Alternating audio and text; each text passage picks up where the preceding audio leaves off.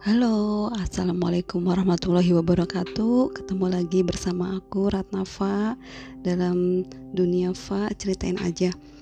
Uh, Setelah satu tahun vakum uh, Akhirnya balik lagi. Tahun 2020 itu ada sesuatu yang membuat aku nggak bisa uh, bikin podcast Karena satu dan lain hal.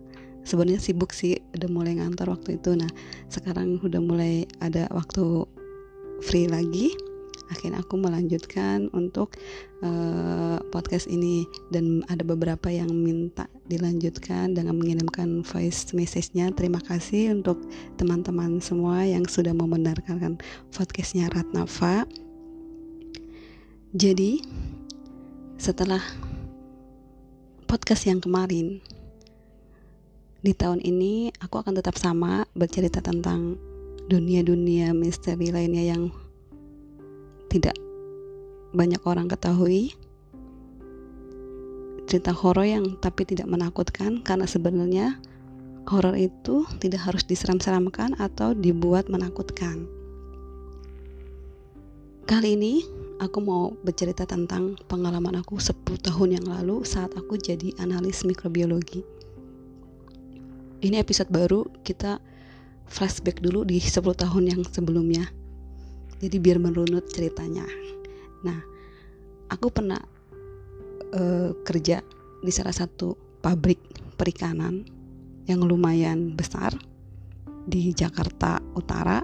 Jadi kawasannya itu kawasan pabrik perikanan buat ekspor impor.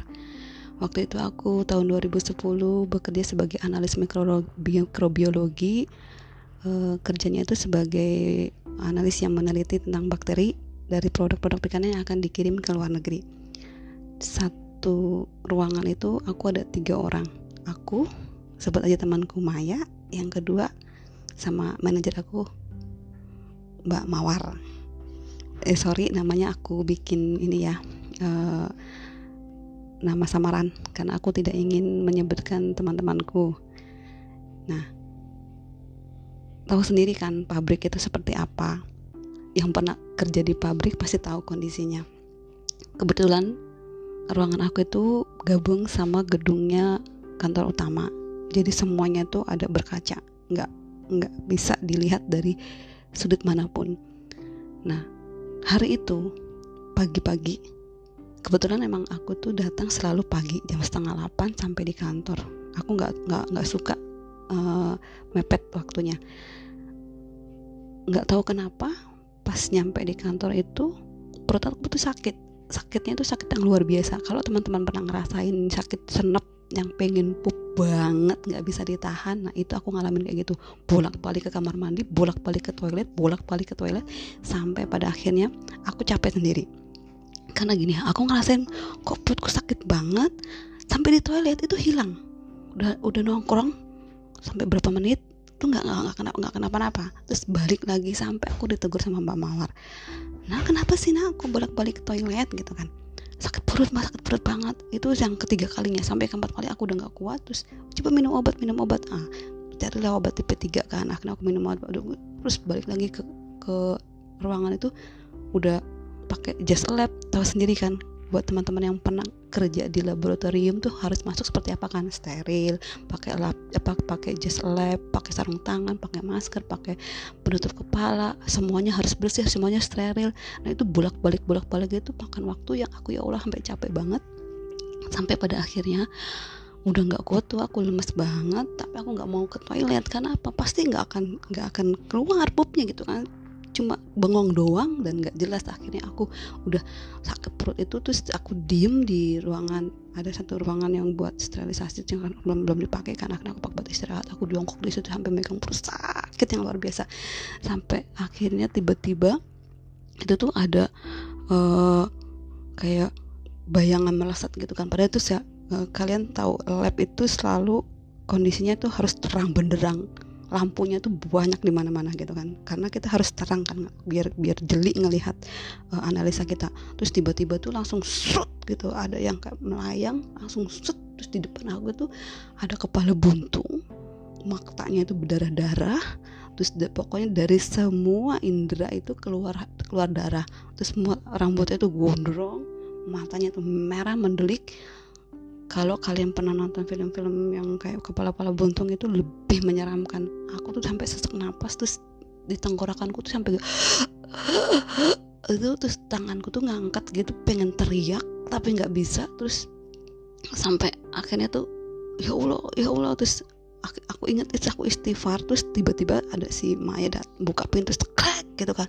Nah kenapa nah harus istighfar nah istighfar istighfar karena dia tahu kan. Aku kan aku sering banget ngalamin hal kayak gitunya.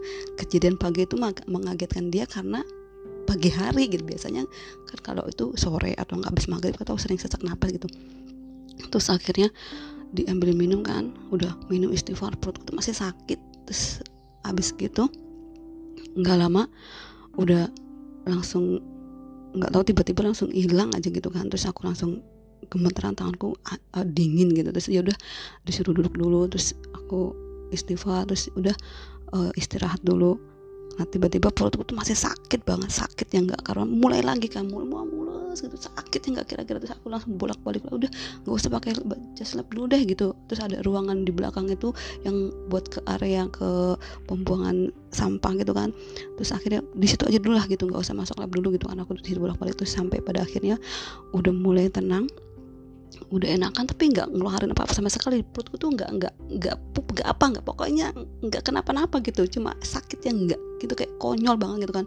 Aku sampai kesel gitu. Terus sampai akhirnya uh, jam setengah sepuluh jam setengah sepuluhan gitu kan aku dipanggil sama uh, manajer aku kan Mbak Mawar dipanggil keluar semuanya karyawan keluar semuanya. Tiba-tiba ada nggak tahu itu orang pinter apa gimana aku langsung aku langsung langsung lirik oh oh ini dia nih. Terus aku disuruh disuruh mereka dikasih minum gitu pokoknya aku nggak ngerti itu uh, jadi bos bosnya itu lagi ada acara katanya sih buat ngebuang sial atau gimana terus kita disuruh minum air putih satu-satu gitu kan. Aku tadinya nggak mau aku nggak mau terus dipaksakan sama mbak Mawar. Nah kamu harus minum kamu harus minum kamu sakit katanya. Kalau biar itu kamu biar sembuh sakit perutnya siapa, siapa tahu sembuh didoain gitu kan. Aku doain apa? Aku kan terus sampai akhirnya ya udah aku terpaksa uh, ayo Maya aku manggil teman aku eh memang minum di lab aja aku bawa minum kan labnya apa aku akhirnya aku bawa lab gitu. Nggak aku minum rame-rame di, di kantor ruangan tengah gitu kan. Akhirnya aku bawa masuk si Maya udah minum.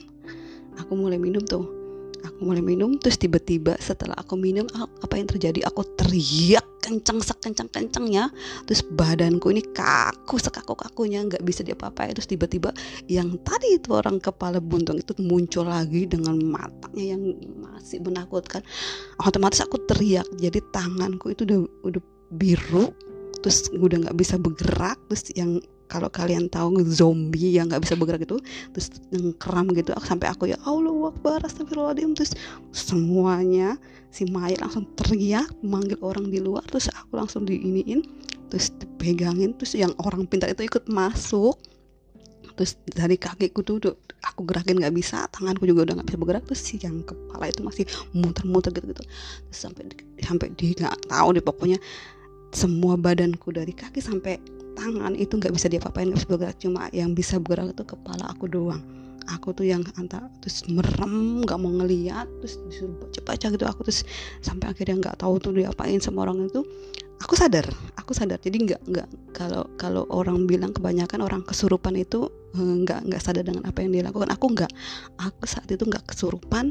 Aku sadar cuma badan aku nggak bisa bergerak. Terus yang si kepala gentayangan itu masih di situ masih di tempatnya. Aku bilang itu itu itu itu. Terus mereka tuh aku baru sadarnya gak ada satupun orang yang bisa melihat kecuali aku. Tuh sampai akhirnya si orang pinter itu nggak tahu baca baca baca baca lama-lama lama terus tanganku terus mulai-mulai bisa digerakin terus aku langsung ingat istighfar istighfar terus astagfirullahaladzim astagfirullahaladzim aku baca-baca. Pokoknya karena aku muslim aku baca semampu aku yang aku ingat ayat-ayat Al-Quran. Terus sampai akhirnya ada ada uh, salah satu pegawai produksi yang pegang pundak aku dibisikin aku Baratna kamu bisa gitu kan. Terus sampai akhirnya udah sekitar 10 hampir 15 menit kejadian itu yang menegangkan semua orang sampai kelas itu selesai terus lama-lama terus lama-lama si kepala buntung itu lama-lama hilang hilang hilang tuh kelas dia jadi kayak cahaya putih yang terbang di atas awan gitu terus aku langsung duduk lemes terus aku baru sadar kejadian ini ada pemicunya. Kalau tidak ada yang mengganggu mereka nggak akan resah seperti itu terus jadi aku dipanggil bos. Dibilangnya aku lagi psikologi terganggu. It's okay. Terus aku bilang sama orang yang paham kayak teman aku yang di polisi aku bilang mas makanya jangan pernah melakukan sesuatu yang membuat orang-orang di dunia lain yang ada yang nggak kita lihat itu merasa terganggu. Kita nggak usah melakukan sesuatu sesuatu yang istilahnya bikin mereka risih gitu loh. Doain aja. Kalau mungkin mereka yang arwah gentayangan mungkin mereka arwah yang penasaran doain aja. Jangan sampai membuat berarti akhirnya apa? Yang dirugikan tuh kita orang-orang yang istilahnya sensitif. Kalau misalnya kejadian itu ada yang bisa sampai dia nggak bisa napas gimana aku bilang gitu. Jadi itu ya pengalaman aku waktu kerja di salah satu perusahaan perikanan. Ya karena uh, istilahnya banyak orang-orang yang nggak paham tentang hal-hal klinik seperti itu. Sebenarnya harusnya kita kalau tak ada kayak gitu nggak perlu kita apa-apain sih. Cukup tahu gitu tanpa harus mengganggu mereka atau berusaha untuk mengusir mereka dari tempat-tempat mereka jangan. Biarkan saja ya udah cukup tahu. Karena kalau misalnya kita gangguin mereka risih. Kayak manusia aja kita aja diganggu kan nggak suka Nah, jadi seperti itu gitu. Itu pengalaman aku. Teman-teman, kalau punya pengalaman yang sama, bisa berbagi di sini sama aku. Demikian cerita aku kali ini. Sampai jumpa di episode selanjutnya. Bye bye. Assalamualaikum warahmatullahi wabarakatuh.